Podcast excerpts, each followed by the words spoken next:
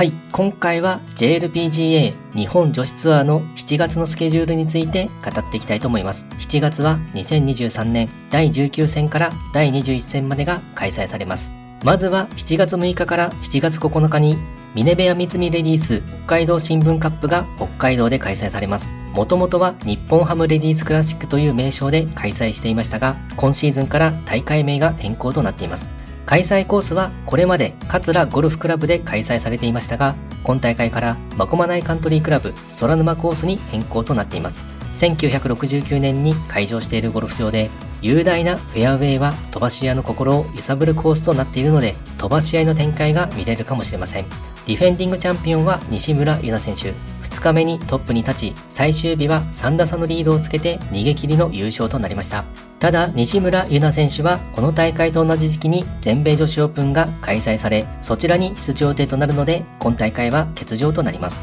さらに、全米女子オープンにも数多くの選手が出場予定となっているので、主要選手は欠場となる予定ですね。逆に言えば、出場優先順位の低い選手は出場できるチャンスでもあるので、このタイミングを狙って誰が上位に行くのか、誰が優勝をつかむのか注目です。そしてミネベア三菱レディースの翌週は唯一のオープンウィークとなり、試合の開催がない週となります。そして7月20日から7月23日に大東建託イーヒアネットレディースが福岡県で開催されます。開催コースはこれまで北海道の滝のカントリークラブで開催されていましたが、今シーズンからは福岡県のザ・クイーンズヒルズゴルフクラブで開催されます。池が巧みに配置された丘陵コースとなっています。ディフェンディングチャンピオンは菊池エリカ選手。2日目にトップに立ち、リードを守りきっての優勝となりました。昨年は北海道で開催されていたので、涙の地元優勝でしたね。